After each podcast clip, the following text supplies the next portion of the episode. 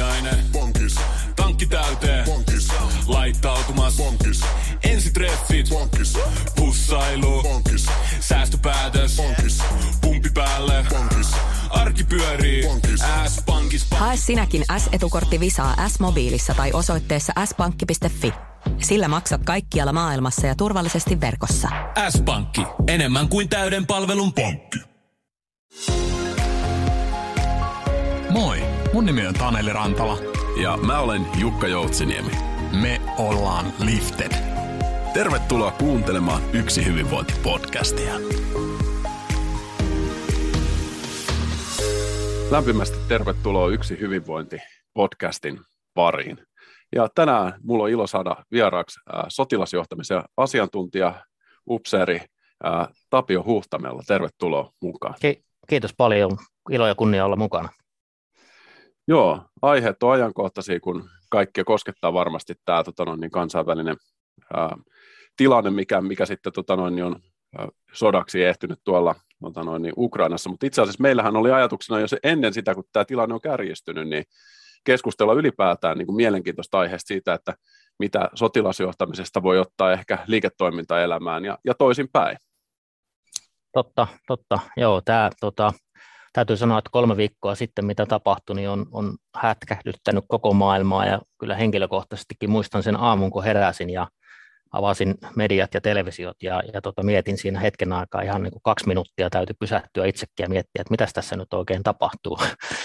Et tota, ky, kyllä tässä niin kuin meidän genressä niin sanotusti niin, niin tota, seurataan tosi tarkkaan, että mitä siellä tapahtuu Joo, oli itselläkin vähän erilainen synttäripäivä siinä, siinä helposti muistaa, että minä päivänä se alkoi se homma, kun näitä, näitä ikäviä uutisia tuli sieltä, mutta, mutta et, tässä mennään tota noin, niin keskittyen niihin asioihin, mihin voidaan itse vaikuttaa ja ratkaisu lähtee eteenpäin joka päivä, mutta, mutta et, Tapio, hei, haluaisitko kertoa itsestäsi äh, pikkasen lisää, minkälainen tausta sulla on?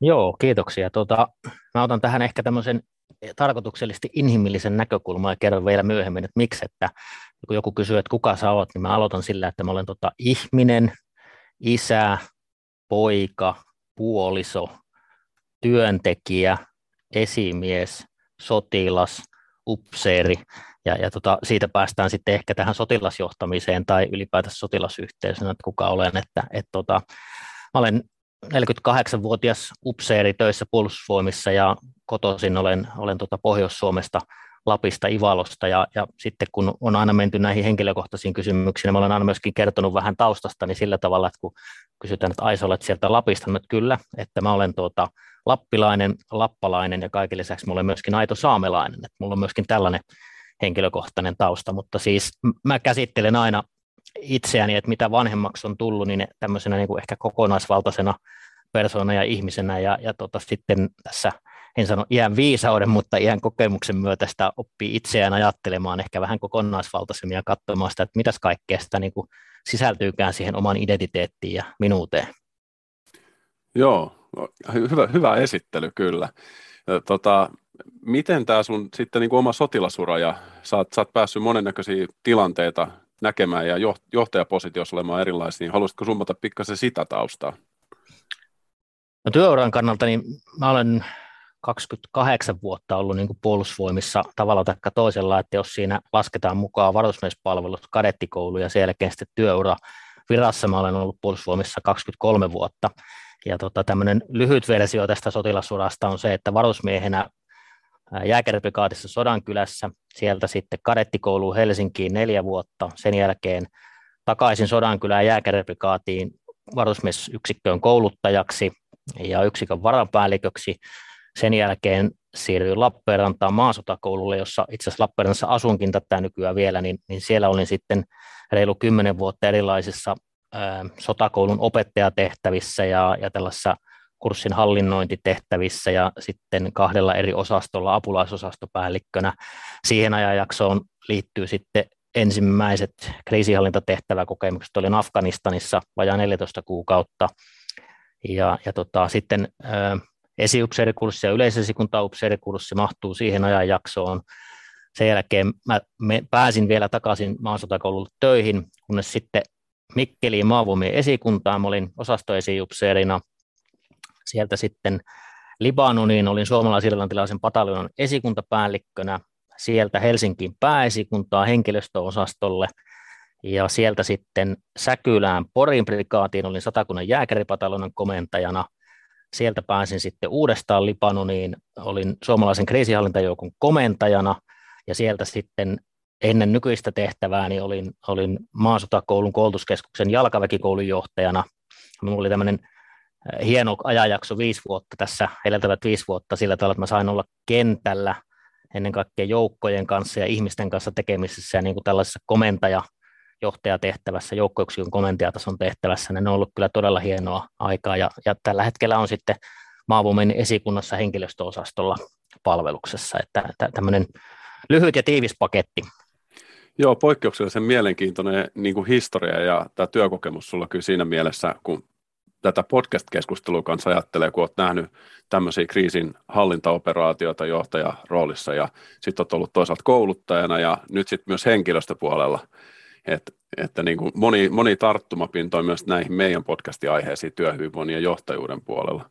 Joo, meillä on puolustusvoimissa siinä mielessä kiitollinen tämä niin kuin meidän palvelusura, että, että pääsee näkemään ja kokemaan niin kuin upseerin työuralle kyllä monenlaista, että tyypillisesti se lähtee sieltä niin kuin kouluttajatehtävistä, ja, ja nyt mä puhun nimenomaan upseerin henkilöstöryhmästä, voidaan sitten palata muihinkin henkilöstöryhmiin myöhemmin, mutta jos puhun niin kuin itsestäni ja, ja tästä mun urasta, niin, niin tota, tavallaan se kouluttajatehtävistä sit se alkaa semmoisia niin alemman tason johtajan päällikkötehtäviä, sitten on eri, eri tota, paikkakunnilla, tyypillisesti eri puolilla Suomea, erilaisilla tehtävää ja johtamista tai esikunta tai tämmöisen niin kuin organisaatiorakenteen tasoilla toimitaan, sitten toimitaan erilaisilla niin kuin toimialoilla, niin kuin mulla on ollut tämmöinen koulutus, henkilöstö, operatiivinen suunnittelu, ja, ja sitten vielä päälle lisätään nämä kansainväliset tehtävät, että, että kyllä tässä on niin kuin päässyt ja ennen kaikkea saanut toimia monenlaisissa tehtävissä, että se on meidän organisaatiolle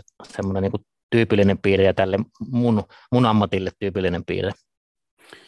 Joo, toi on mielenkiintoista. Niin kuin sanoit tässä alussa, niin sullekin varmasti kaikille meille, niin kuin Suomessakin oli semmoinen pohtimisen paikka, kun toi Ukrainan niin kuin kriisi sitten täytyi tuossa sodaksi ja muuta. Ja nyt sitten monissa, monissa työyhteisöissä totta kai niin kuin esihenkilöt myös pohtii sitä, että, että miten tällaisessa tilanteessa sitten niin kuin pitää toisaalta myös huolta siitä, niin kuin ehkä se toimintakyky voi olla sotilaalle eri asia, mutta sitten toisaalta jossain vaikka asiantuntijaorganisaatiossa, niin samalla lailla tällä hetkellä niin voi monessa paikassa olla, että, että niin kuin semmoinen itsensä johtaminen on aika vaikeaa ja ihmisillä keskittymiskyky herpaantuu ja, ja on niin kuin pelkoja ja epävarmuuksia ja muuta. Ja tuntuu, että varmastikaan niin kuin kovin monella suomalaisella esihenkilöllä ei ole kokemuksia siitä, että mitä tämmöisessä niin kuin kriisitilanteessa, mikä kuitenkin koskettaa kaikkia, niin mitä siinä kannattaa ottaa huomioon sen johtamisen niin kuin osalta, niin minkälaisia vinkkejä, vinkkejä tai ajatuksia sä, sä antaisit?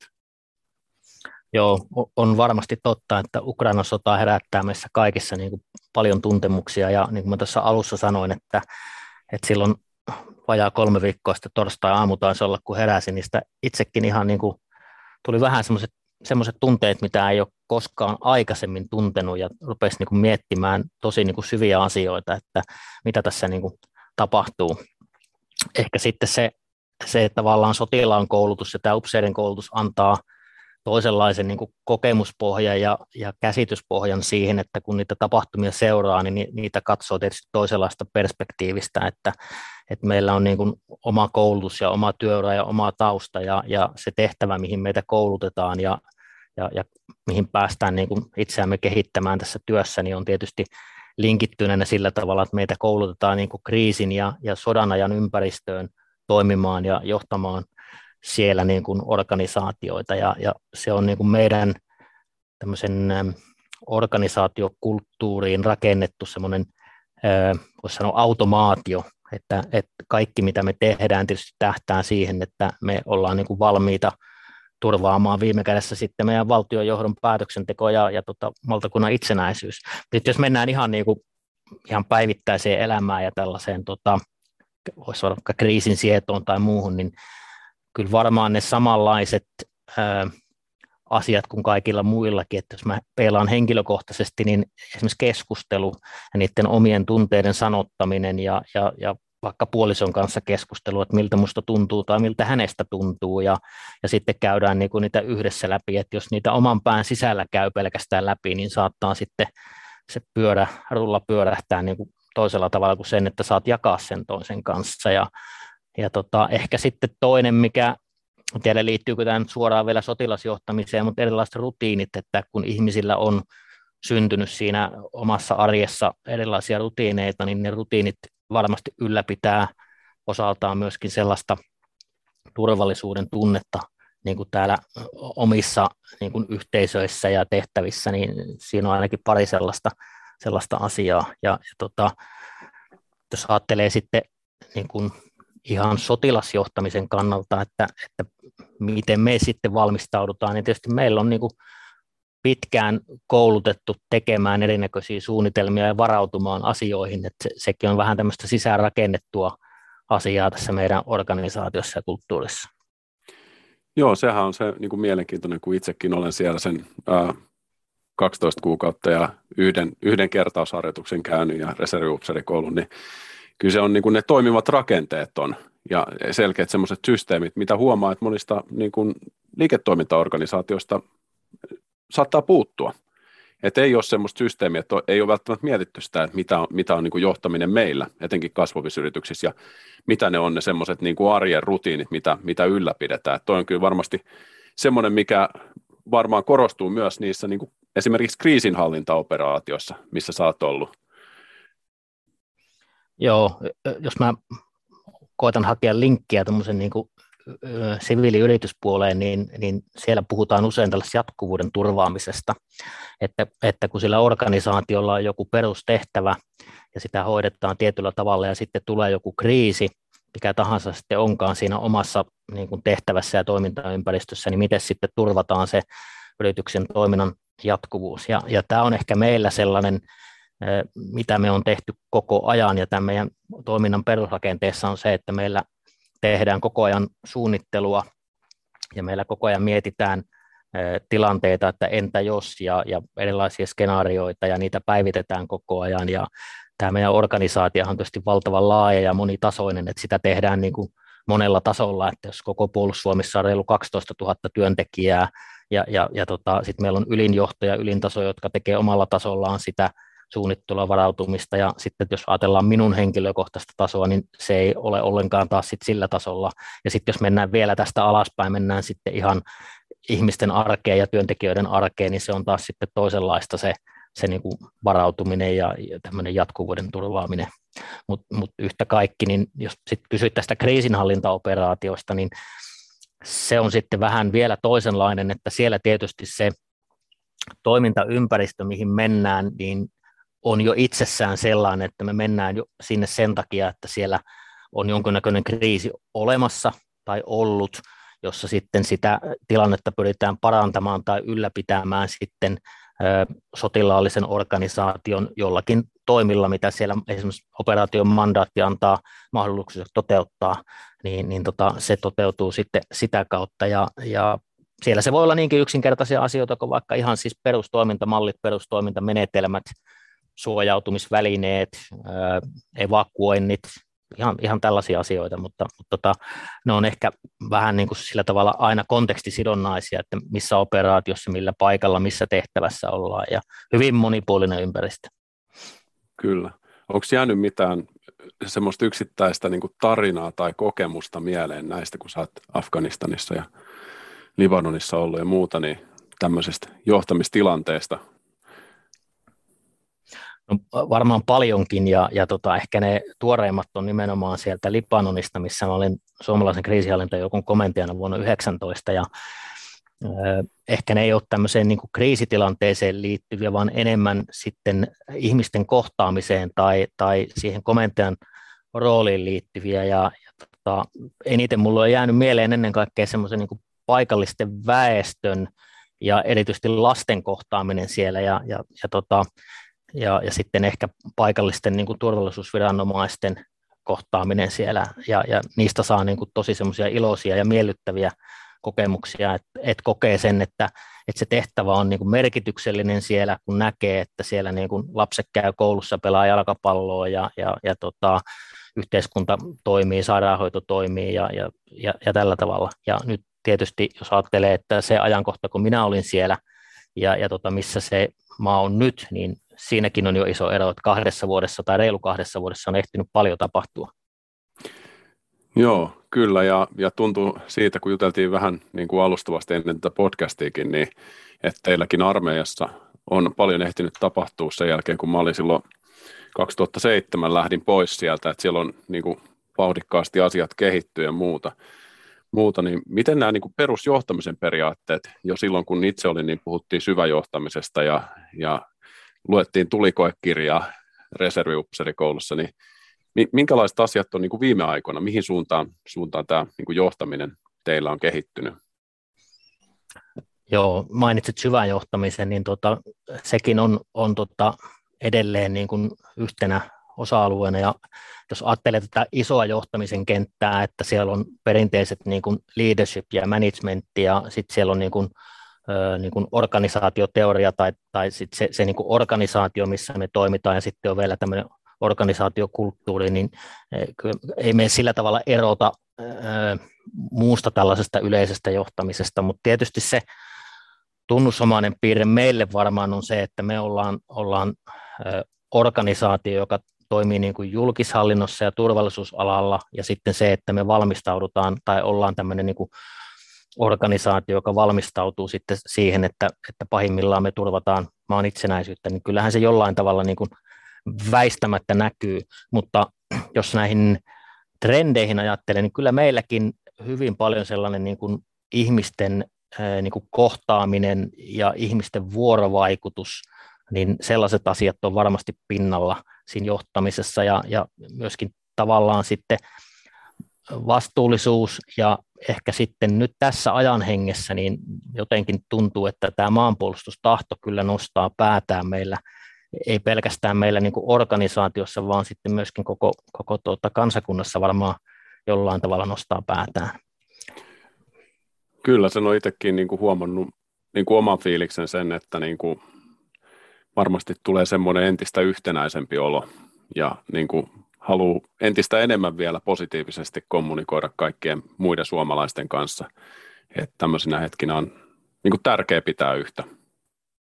Kyllä, se semmoinen niin yhdessä tekeminen ja yhteenkuuluvuuden tunne on, on, on tärkeä ja, ja tota, niin kuin mä kuvasin yhdessä vaiheessa, kun on iso organisaatio, niin meillä on tietysti paljon niin kuin organisaatiotasoja, että jos vielä tähän johtamiseen otan kiinni, että, että ylimmällä tasolla varmaan se on juuri tämmöistä strategista johtamista, ja, ja sitten kun tullaan alemmalle tasolla, niin se on niin kuin operatiivista tai taktista johtamista, ja tietysti meillä sotilasorganisaatiossa näillekin käsitteille niin kuin omat määritelmänsä, että mikä on niin kuin strategista, operatiivista ja taktista, ja jos sitä vertaa sitten yrityskulttuuriin, niin se on vähän erilaista, ja sitten taas mennään ihan alas niin kuin käytännön tason johtamiselle, niin voisi ajatella, että se on tämmöistä niin kuin taisteluteknistä johtamista, ja, ja tota, sitten jos vielä haen erilaisia ulottuvuuksia, niin on tietysti eri asia olla, niin kuin vaikka itseäni peilainen, eri asia olla esikuntaupseerina, työskennellä esikunnassa ja, ja tehdä sitä niin kuin johtamisen vuorovaikutusta tällaisessa esikuntatyöskentelyssä, kun sitten se, että sä olet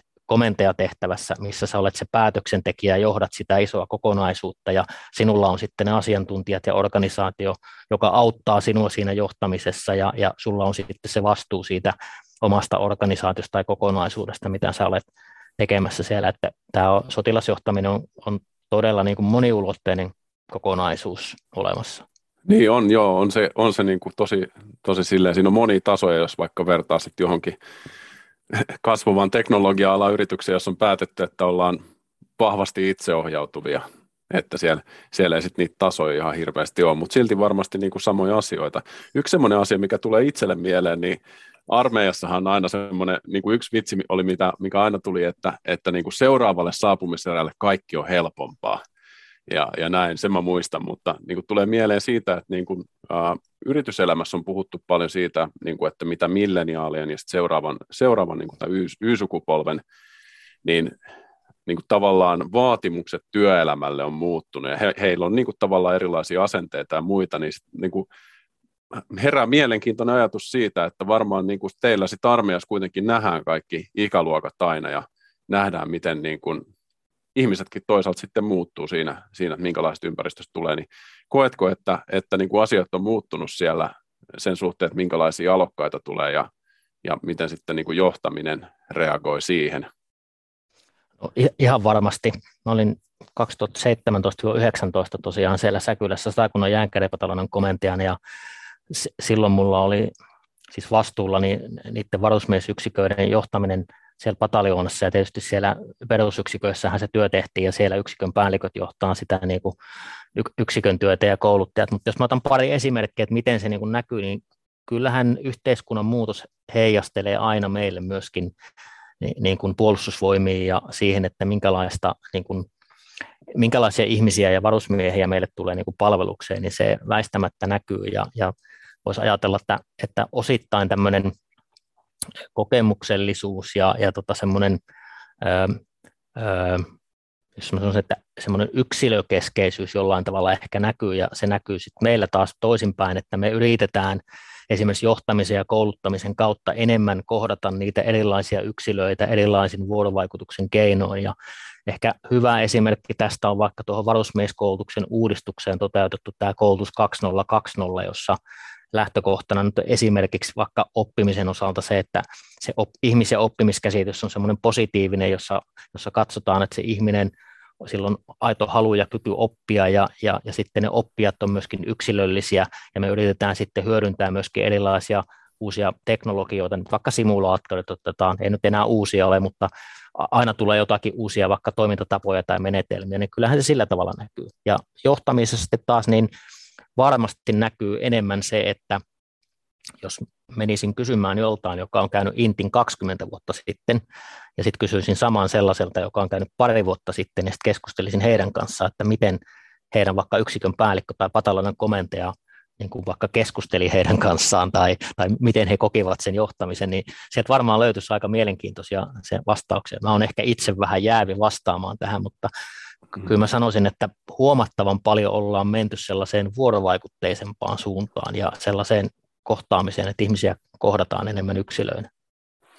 Joo, toi on tosi, tosi mielenkiintoinen aihe, kun meillä varmasti niin kuin moni, monilla on niin kuin omat, omat kokemukset sitten sieltä ja, ja toi on niin kuin jännää, kun siellä tosiaan käy se niin kuin vahvasti se ikäluokka sitten siellä tota noin, niin armeijan, armeijan riveissä, niin asiat muuttuu. Joo, mä voin sen verran keventää, että tuota, mä sen verran, kun tätä valmisteltiin, tätä, tätä tuota podcastia, niin tota, tämmöisen yhden, yhden tota sitaatin kaivoin, joka on tota tällaisen, ää, onkohan se VRn ää, niin kuin rautatieläinen johtaja tai, tai mikä hän on ollut, kun Mikko Ivalo, miksi se tuli mieleen, oli se, että kun hänen sukunimi on se Ivalo, niin se tuli mm. sieltä. Ja tota, tämä on suora sitaatti, että esimiehen tulee olla niin roteva ja voimakas tai sukkela ja näppärä, että hän keskitasoa paremmin pystyy osastonsa töihin. Hänen tulee olla vapaa kaikista himoista. Hänen kuuluu säilyttää arvovaltansa pitämällä tiukkaa kuria, puhumalla harvakseen ja hiljentämällä vastalauseet alkuunsa. Hänellä tulee olla hyvä tapa välttää kaikenlaisia tapaturmia. Hänen tulee myös säännöllisesti hoitaa terveyttä ja hänen tulee tietenkin käydä säännöllisesti saunassa. Ja tota, tästä mulle tuli vaan se, semmoinen mielikuva, että tietysti sotilasjohtamisestakin ihmisillä on tosi paljon mielikuvia ja, ja, ja myöskin tietysti kokemuksia omalta ajaltaan, milloin kukainenkin on esimerkiksi varusmiespalveluksessa käynyt, mutta niin meidäthän saatetaan mieltää, että on tämmöinen autoritäärinen ja, ja jäykkä ja, ja tota vanhanaikainen, ja, mutta kyllä mä väittäisin niin kuin toisinpäin, että meillä on monia asioita sellaisia, missä niin kuin oman kokemuksen mukaan me ollaan kyllä niin kuin, jos ei ihan kehityksen kärjessä, niin kyllä ihan siinä niin kuin perässä sillä tavalla, että ollaan varsin tota, moniulotteisia, nykyaikaisia, ja mä kuvasin tämän esimerkiksi tämän koulutuksen ja johtamisen muutoksen sillä tavalla, että, että otetaan käyttöön uusia menetelmiä ja, ja hyvin käytännönläheisiä ja käytännöllisiä ollaan. Että tietysti jokaisella organisaatiolla on ne omat tunnusomaiset piirteet, mutta tämä, tämän sitaatin otin sen takia, että siinä saattaa olla sellainen mielikuva, että ihminen on tämmöinen jäykkä ja, ja, tota, ja ehkä sitten mm. siihen, siihen liittyy tämmöinen sotilasjohtamisen niin kuin mielikuvakin, että, että, että se olisi tietynlaista se sotilasjohtaminen, mutta jos mun pitäisi yksi asia niin kuin sanoa, että joku kysyisi, että sano mulle yksi asia, mistä, mikä on niin kuin tärkeää, niin kyllä se esimerkki on. Niin kuin esimerkin voimaa ei voi, eikä se varmaan siellä niin kuin yritysmaailmassa eikä siviilipuolellakaan. Mä en usko, että kukaan kiistää sitä millään tavalla. Näin se on. Kyllä se edestä johtaminen on jäänyt mieleen siitä omasta varusmiesajastakin. Ja e, tosi arvokasta työtähän PV tekee myös siinä, että et, tota no, niin oikeasti nuoret ihmiset pääsee harjoittelemaan niin kuin hyvin käytännönläheisesti ja konkreettisesti tätä johtamista. Joo, Siihen mä... ei, ei kuitenkaan kaikille ole mahdollisuuksia. Joo, mä luulen, että tuota varusmiespalvelus, niin, niin tota, tietysti siellä koulutetaan sotilaallisia tietoja ja taitoja, mutta se antaa monelle nuorelle myöskin niin kuin erilaisia so, sosiaalisia taitoja, antaa itseluottamusta, antaa niin kuin uskoa omaan itseensä ja kenties sitten ehkä jotain suuntaviivoja myöskin sinne, sinne tulevaisuuteen. Ja, ja tota, tämä Rukko oli hyvä esimerkki, Eh, niin kuin kun sä sanoit, että itsekin olet sen rukin käynyt, niin, niin tota, heillä on semmoinen slogan, niin kuin kouluttaa, kasvattaa, niin kyllä intti itsessään on varmasti monelle hyvin kasvattava kokemus myöskin, että et eh, saa varmasti mukaansa ja siihen elämänreppuunsa paljon positiivisia asioita. Kyllä. Yksi mielenkiintoinen teema on tietenkin taas tämä niin kuin työhyvinvointi ylipäätään ja niin kuin hyvinvointi. Ja teillähän niin kuin varmasti totta kai niin kuin keskiössä, jos miettii sillä ihan sitä operatiivista tasoa ja siellä hyvinvointi, niin tuo taistelijahyvinvointi, niin siitä ainakin siellä armeijassa aikoinaan, aikoinaan niin kuin pidettiin paljon huolta, nesteytettiin parinkymmenen minuutin välein, välein kun oltiin, oltiin liikkeessä ja muuta, mutta mitä sulle niin kuin tarkoittaa työhyvinvointi niin kuin PVn näkökulmasta oma, oma, oman kokemuksen kautta? Joo, mä otan itse tähän kaksi näkökulmaa. Mä otan sen henkilökohtaisen näkökulman, että mitä sulle merkitsee, ja sitten ehkä mä puhun vähän tästä, tästä niin kuin työhyvinvoinnista ja termistä toimintakyky intin näkökulmasta, että mitä se tarkoittaa. Mulle se hyvinvointi on sellaista kokonaisvaltaista niin kuin hyvää oloa, joka ei ole pelkästään työhyvinvointia. Vähän niin kuin alkuun kuvailin, että se oma inhimillisyys tai se oma persoona ja minä on, on rakentunut niin kuin moneen palasen kautta, ja, ja se näkyy myöskin, kun puhutaan hyvinvoinnista, niin eh, mun näkökulma on se, että se ihmisen työhyvinvointi myöskin rakentuu paljon sellaista asioista, jotka tietysti on työhön liittyviä, mutta myöskin sellaisia, mitkä on sen työn, varsinaisesti työn ulkopuolella olevia. Ja kyllä puolustusvoimissa tunnistetaan työhyvinvoinnin merkitys niin kuin todella isossa ja kuvassa ja tehdään monenlaisia toimenpiteitä niin kuin monella eri tasolla tehdään niitä strategisia päätöksiä siitä, että miten yritetään niin kuin edistää ihmisten ja työntekijöiden hyvinvointia. Ja sitten jos mennään sinne ihan esimiestasolla, niin mä uskon, että varmasti jokaisen esimiehen on myöskin juurrutettu se, että se työntekijän hyvinvointi on niin kuin tosi tärkeää. Ja se henkilökohtainen näkökulma, että mulla on joskus ollut jo 15 vuotta sitten ollessani tota niin kuin, pienen tiimin esimiehenä, niin tota sanoin, että, että mulle se, niin kuin se hyvinvoiva ja motivoitunut työntekijä on niin kuin kaiken A ja O, ja se takaa myöskin sen, että se tuottaa sille omalle organisaatiolleen, mikä se sitten onkaan, niin laadukasta tulosta, ja se, tämän voisi niin kuin siviilipuolellekin niin kuin samalla tavalla tehdä. Mä uskon, että kaikki yritysjohtajat tämän pystyy niin kuin allekirjoittamaan. Itse asiassa teidän näissä podcasteissa on ollut muutama sellainen jakso, missä on niin kuin työhyvinvoinnin merkityksestä sille tuottavuudelle ollut ja ne on ollut tosi hyviä ja pystyn allekirjoittamaan niistä niin kuin paljon. Niin se toinen näkökulma oli tähän työhyvinvointiin ja, ja tähän sotilaalliseen ympäristöön niin kuin toimintakyvyn käsite, joka meillä on niin kuin tämmöinen psyykkinen, fyysinen, sosiaalinen ja eettinen. Ja, ja siihen vielä, jos lisää vaikka kognitiivisen niin kuin viidentenä, se on mun oma määritelmä, ei ehkä virallinen määritelmä, niin jos ajattelee, että niistä neljästä plus yhdestä muodostuu se ihmisen toimintakyky ja sillä on myöskin linkki hyvin paljon siihen hyvinvointiin, että, ja, ja sitten jos me ajatellaan meidän tehtäviä, että meidän tulee niin kuin kyetä toimimaan kriisiä ja olosuhteissa, niin kyllä sillä toimintakyvyllä ja sillä ihmisen ja yksilön hyvinvoinnilla on, on äärimmäisen iso merkitys sille, että miten se meidän organisaatio kykenee sitten toimimaan. Ja, ja sillä tavalla mä itse olen sitä lähestynyt, että se on niin kuin ihan niitä, sen pyra, jos rakennetaan sitä pyramidia, niin ihan siellä pyramidin pohjalla olevia asioita, mihin pitää kiinnittää huomiota, että se organisaatio toimii hyvin ja tehokkaasti.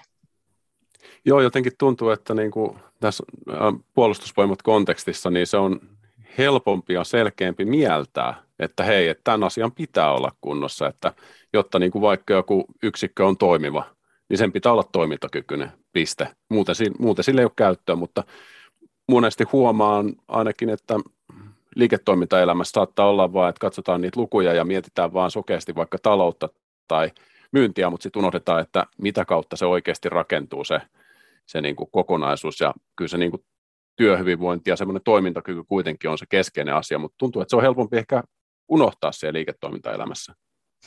Joo, voi olla ja ehkä se meillä näyttäytyy, voisi sanoa, että voisi äkkiseltä, jos miettii niin sotilaan fyysistä toimintakykyä ja ajattelee, että minkälaisissa olosuhteissa vaikka sotilas saattaisi joutua toimimaan tai vaikka niitä kriisihallintaoperaatioita, niin kyllähän se niin kuin fyysinen toimintakyky luo pohjaa monelle asialle. Mutta mä oon sitten itse käyttänyt, mä olin siinä edellisessä tehtävässä jalkaväkikoulun johtajana ja pääsin usein opiskelijoille kertomaan tästä toimintakyvyn käsitteestä ja sitten myöskin omista odotuksista opiskelijoille, että mitä mä odotan heiltä. Ja tota, mä, yksi teema oli aina tämä sotilaan toimintakyky, ja käytin tätä 4 plus 1 menetelmää, ja, ja käytin vertausta siitä, että, että ei ole kovinkaan paljon merkitystä, että jos se kaveri juoksee kolme tonnia Cooperissa, nostaa 100 kiloa penkistä rautaa, mutta sitten kun se on kavereiden kanssa, niin se on ihan tuppisuuna, ja sitten se tota, menee illalla kaupungille, vetää lärvit ja sitten menee nakkikioskille haastamaan riitaa.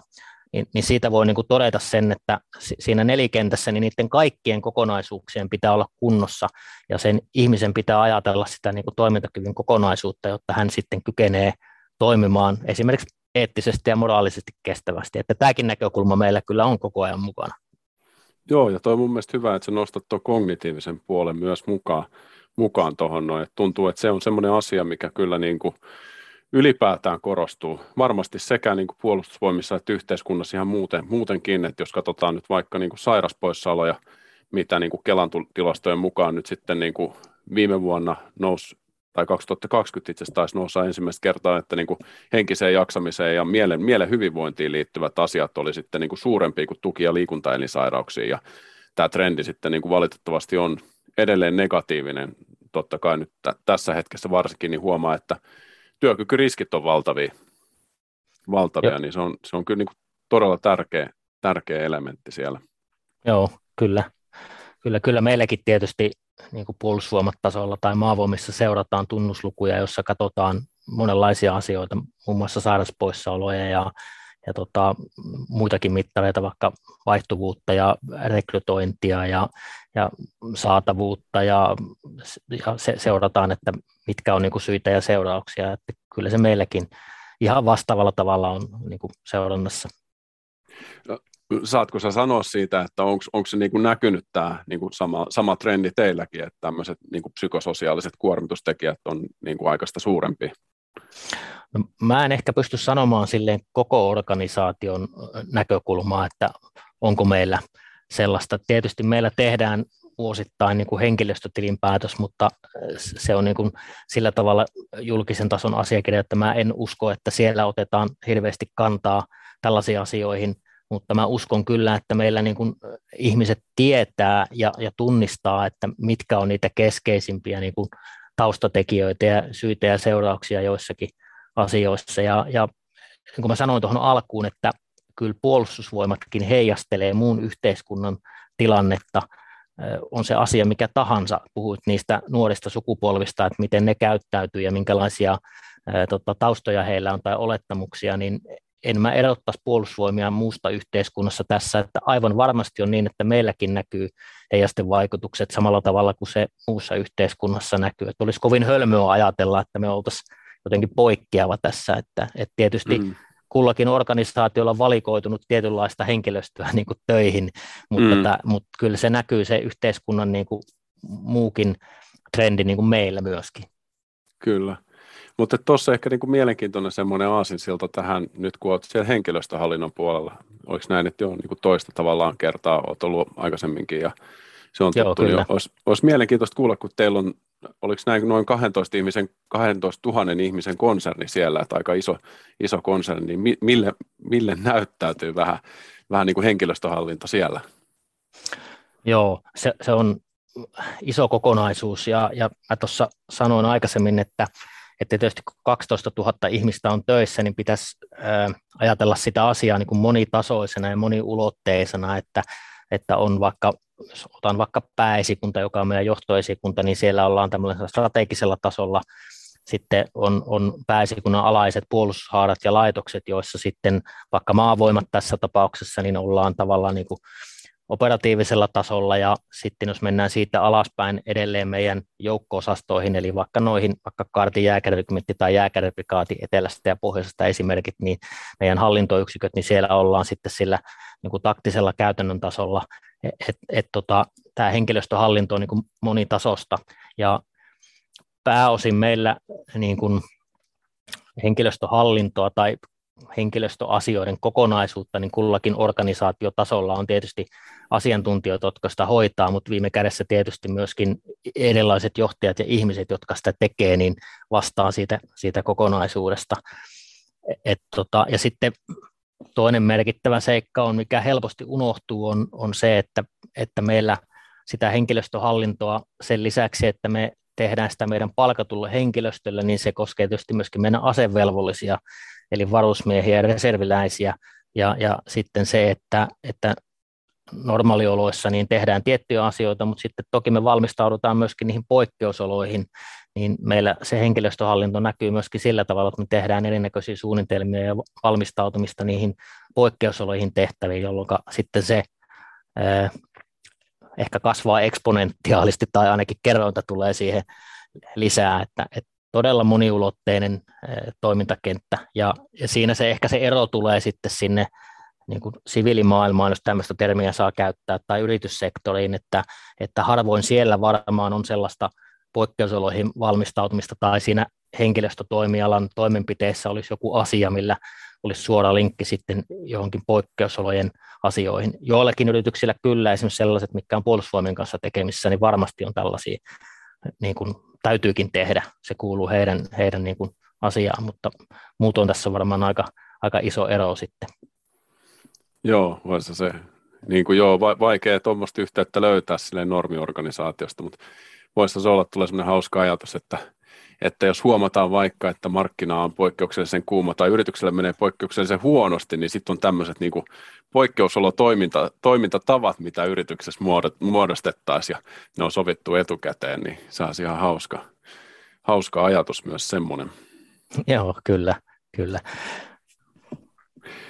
Miten tota, yksi asia, mikä on myös mielenkiintoinen, teillä on tosi niin kuin selkeä ja iso koulutuspolku siellä organisaation sisällä, sisällä tota noin, niin, sisäisesti, niin mitkä on sellaisia asioita, mitä luulet, että sieltä ei välttämättä tämmöiselle normaalisti tota noin, niin PV-organisaation ulkopuolella olevalle ihmiselle nouse? Minkälaisia asioita siellä, siellä on semmoisia mielenkiintoisia sun mielestä?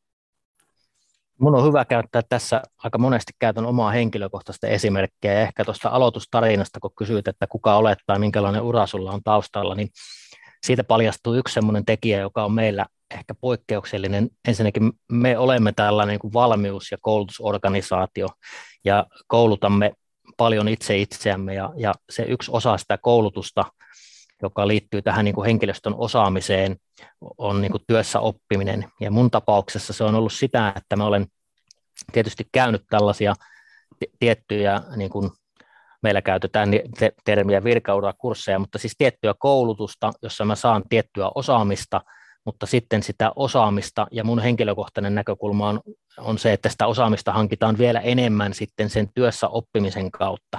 Ja meillä se tapahtuu niin kuin työn kierron kautta ja sen, sen työssä oppimisen kautta. Ja muakin on tavallaan niin kuin kasvatettu koko ajan ja mä olen saanut kasvaa.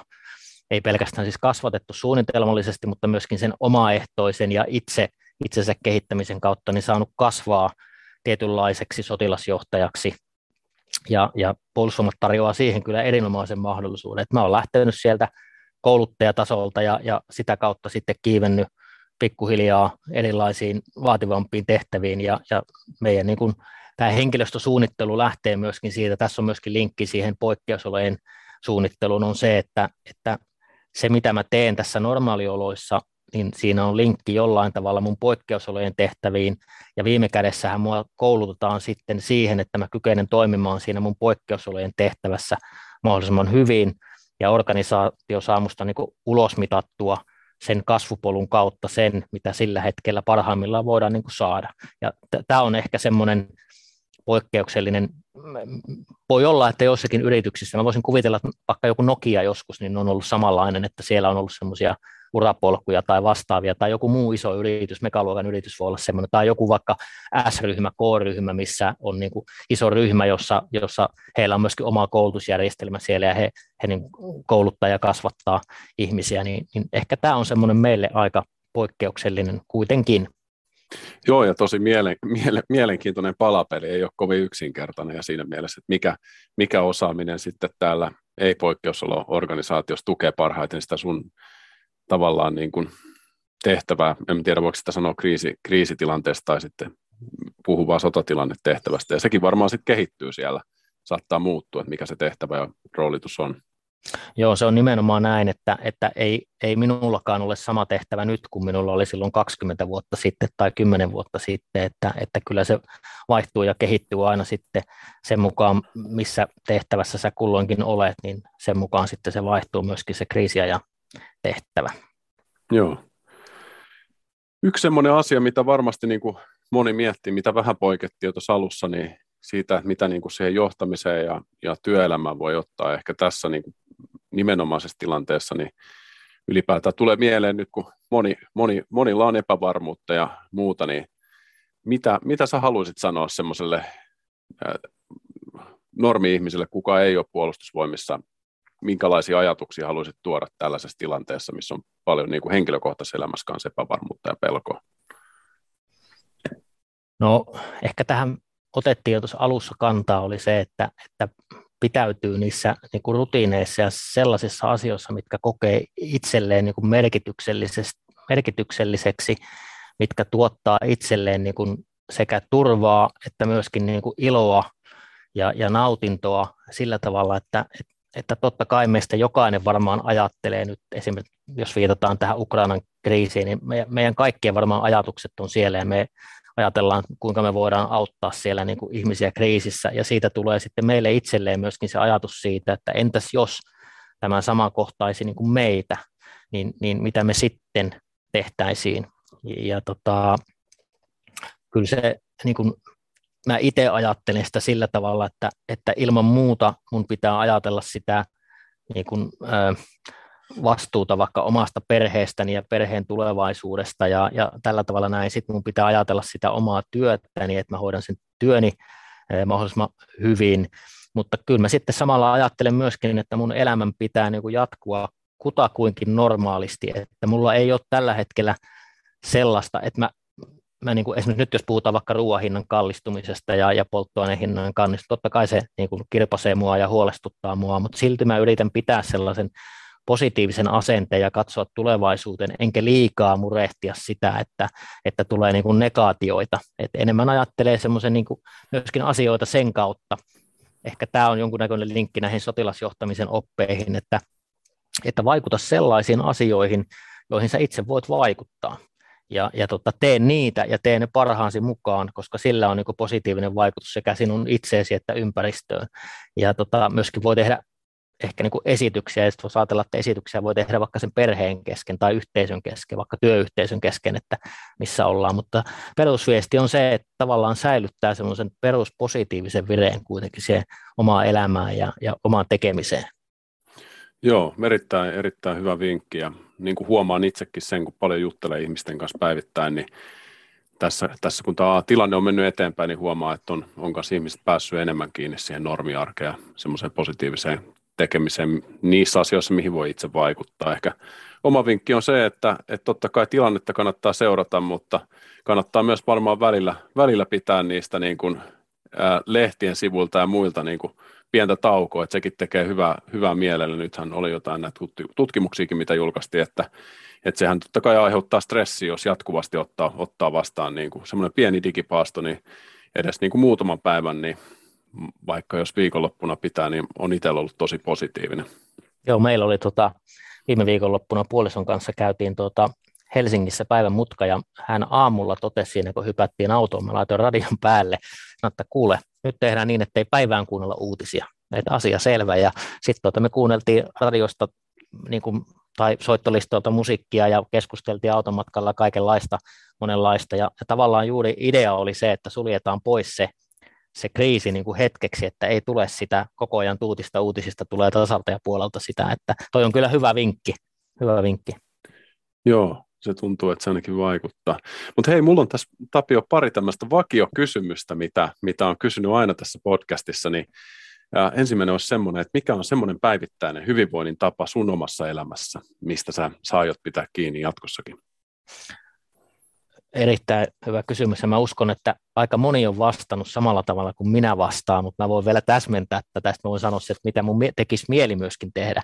Mutta kyllä se on niin kuin jonkunlainen liikunta, joka on, on mulle myöskin henkireikä, että, että jos ei nyt joka päivä, niin ainakin se neljä-viisi kertaa viikossa mä käyn jotakin liikuntaa tekemässä monipuolisesti. Ja tietysti liikuntaharrastus on tässä vuosien saatossa muuttunut ja, ja, tota, ja, ja toinen on sitten se, että jos mulla olisi takapihallani avanto, johon mä voisin mennä joka aamu, niin mä, mä menisin siihen. Mä olen tässä viime talvena tähän avantouintiin jollain tavalla perehtynyt ja tai tutustunut ja todennut, että se on kyllä todella niin kuin semmoinen addiktoiva, mutta myöskin samalla mielihyvää ja hyvinvointia tuottava, tuottava asia. Huomannut sen, että se on ollut julkisuudessakin jonkun verran, että, et, mutta mut liikunta on kyllä mulle sellainen tota, hyvinvoinnin tapa, joka, joka pitää yllä monenlaista – monenlaista niin kuin päivittäistä energiaa. Siitä ei voi, niin kuin, tulee ihan sitten joskus semmoinen, että jos ei pääse liikkumaan, niin tulee sitten semmoinen vähän plösöolo niin sanotusti, että, että nyt on pakko päästä. Ja sitten myöskin tietysti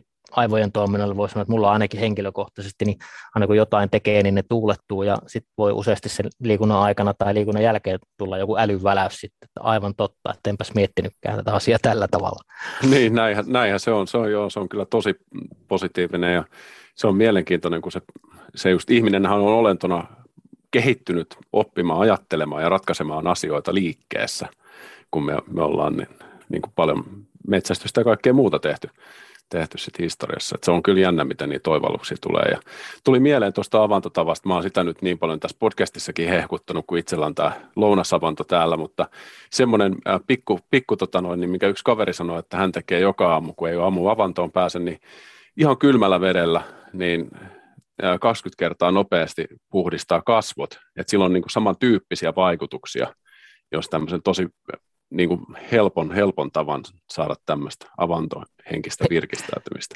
Joo, me tota, lauantaina sen automatkan jälkeen, niin sunnuntai-aamuna käytiin puolison kanssa avantouinnissa ja, ja tota, sitten hän, kun tultiin, käveltiin takaisin sieltä, niin sanoi, että hän oli lukenut jostain aikaisemmin viime talven aikana, että joku tanskalainen, en tiedä oliko suomalainen, hommannut omalle niin kuin terassilleen niin tuommoisen arkkupakastimen ja täyttänyt sen jäälle ja jäävedellä ja käyttänyt sitä arkkupakastin. Tähän totesi mulle, että pitäisikö meidän hankkia tuohon takapihan terassille tuommoinen arkkupakasti, niin me voitaisiin siinä itse toteuttaa. Vähän sama ideologia kuin tässä, mutta tota, täytyy harkita.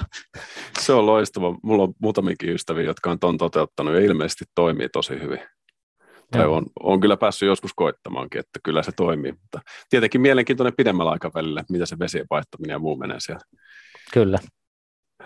Toinen, toinen tämmöinen vakiokysymys on, että mikä, mikä olisi sun vinkki kymmenen vuotta nuoremmalle itsellesi? No, mä annan ensin vastauksen ja kerron sen jälkeen tarinan tämän taustalla. E, se, se on sellainen, että älä ajattele tapsa sitku, vaan ajattele nytku. Ja ehkä se liittyy tähän alun introon myöskin tästä kokonaisvaltaisesta elämästä ja ihmisyydestä ja sellaista, että vanhemmiten oppii ajattelemaan asioita toisella tavalla. Ja se tarina tähän taustalle liittyy siihen, että muutama vuosi sitten niin mä olin juurikin siellä Säkylässä töissä ja olin sitten jollakin virkamatkalla Helsingissä ja olin keskustassa hotellissa ja olin aamupalalle menossa ja kello oli vähän jälkeen kuussa, se ei ollut vielä auennut se aamupala ovi ja sitten mä olin siinä porraskäytävässä ja kattelin, siellä oli pari muuta tyyppiä siinä ja, ja tota, toinen niistä vaikutti kovin tutulta, mutta mä en kiinnittänyt huomiota oikeastaan millään tavalla. Ja, ja tota, sitten oltiin menty siinä aamupuolella buffettiin ja sitten tota, menee hetken aikaa, niin sieltä salin toiselta puolelta huutaa kaveri, että Tapio, mitä sä täällä teet? Ja no kävi ilmi, että hän oli sitten tuota sukulais, poika tai sukulaismies samalta kylältä kotoisin ja, ja tota, vaihdettiin siinä sitten muutamia sanoja ja, ja tota, hän sitten totesi siinä keskustelussa, kun vaihdettiin kuulumiset, että mitä kuuluu ja mitä puuhaat nykyään, kun ei oltu pitkään aika nähty, oli tosi kiva nähdä ja tälleen. Ja, ja sitten hän sitten totesi mulle siinä, että tiedätkö Tapio mitä, että hän on saanut nyt yhden niin kuin oivalluksen tässä, että, että hän on aate, aina ajatellut tässä elämässä, että sitku, että sitten kun mä valmistun ja sitten kun mä pääsen töihin ja sitten kun mä teen sitä ja sitten kun mä teen tätä, niin sitten. Mutta nyt hän on päättänyt, että hän lopettaa se. Nyt, nyt hän on kääntänyt tämän asian toisinpäin, että nyt kun. Ja siitä mäkin sain sillä hetkellä oivalluksen, mutta ehkä nyt sitten, kun siitäkin on mennyt vielä muutama vuosi taaksepäin ja, ja kaikenlaista muuta on elämässä tapahtunut, niin itsellekin on nyt avautunut se, että, että jos mun pitäisi antaa pinkki sille kymmenen vuotta nuoremmalle itselleni, niin on se, että, että elä sitä elämää niin kuin nyt ja, ja nauti kaikesta siitä, mitä sulla on ympärillä. Ja tota, totta kai niin kuin tulevaisuutta pitää miettiä ja pitää tehdä monenlaisia ratkaisuja, mutta ehkä ei liikaa, että elää siinä hetkessä, elää siinä päivässä, elää siinä niin kuin ajassa, missä on ja nauttii siitä tekemisestä, on se sitten töitä, harrastuksia, läheisiä, harrast, tota, mitä tahansa, niin että et tavallaan niin kuin elää siinä hetkessä. Se on ehkä se kymmenen vuotta nuoremmalle vinkki. Joo, erittäin hyvä vinkki ja varmasti tota voi myös niin kuin aika paljon hyödyntää siinä, mitä pikkasen on sivuttu tässä, että miten tähän maailmantilanteeseen voi suhtautua, niin toisaalta sitten niin kuin, ei kannata murehtia liikaa tulevaa myöskään, vaan nauttia siitä, mitä nyt on käsillä. Kaikki, kaikki muu on kuitenkin aina epävarmaa tietyllä tavalla. Joo, on se, se on tota, kyllä sitä tässä ajan hetkessä niin alkaa ja pysähtyy varmaan miettimään niin kuin monenlaista, että, että jos ajatellaan, että mitä tapahtui kolme viikkoa sitten, niin ehkä tämä on tämmöinen eurooppalaisten tai maailman toinen 9-11 jollain tavalla, että se niin kuin hätkähdyttää meitä kaikkia. Täytyy toivoa, että jollain tavalla niin kriisi ratkeaa ja, ja päästään kohti parempaa tässä, tässäkin asiassa. Ja, ja tota, kuitenkin, että, että mieli pysyisi sitten itselle ja, ja läheisille myöskin positiivisena, että, että toki ollaan niin kuin mietitään paljon niiden ihmisten, eh, ketä siellä on kriisin keskellä, niin heidän puolesta ja tälleen, mutta sitten pitää keskittyä myöskin jollain tavalla siihen omaan elämään. Kyllä. Loistavaa. Kiitos Tapio. Tämä on ollut erittäin miellyttävä keskustelu ainakin mun mielestä ja, ja tota noin, niin, haluatko tota noin, niin heittää jotain viimeisiä kommentteja tai ajatuksia? Sä, mä en tiedä, oot sä, sä oot LinkedInissä ainakin aktiivisena. Sua voi seurata siellä.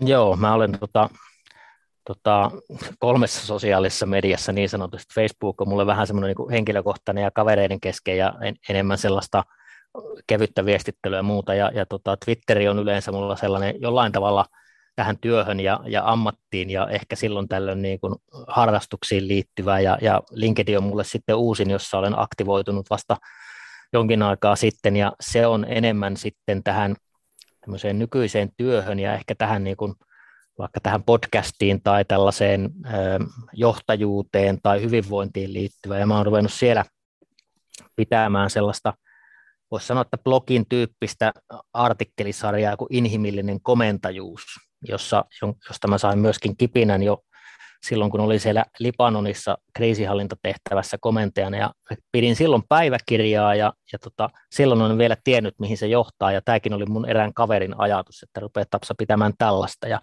ja tota, siitä mä sain sitten syystä tai toisesta kipinän, että mä niin kirjoittelin sinne henkilökohtaisia kokemuksia. Ja, ja tota, se otsikko inhimillinen komentajuus ehkä kertoo jotain siitä. Ja sitten siellä on, taitaa olla pari artikkelia tällä hetkellä. Mä aina koitan pari viikon välein sinne laittaa ajatuksia joko menneestä, tästä hetkestä tai tulevasta. Ja, ja tota, jollain tavalla siinä on ehkä linkki myöskin tähän meidän keskusteluun, mitä, mitä tässä ollaan keskusteltu.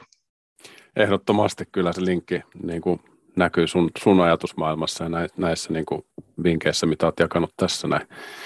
Sinne niin ehdottomasti siis tsekkaamaan, sieltä löytyy, löytyy sitten lisätietoja ja kiitos erittäin paljon kaikille kuulijoille, jotka olette olleet mukana ja heittäkää ihmeessä, jos saitte uusia ajatuksia, piditte podcastissa, niin suositelkaa yhdelle, yhdelle kaverille tätä keskustelua. Niin jatketaan sitten tota noin, niin, seuraavan podcastin parissa. Kiitos Tapio ja kiitos kuulijat. Kiitoksia ja hyvää ja aurinkoista kevättä. Siitä samaa.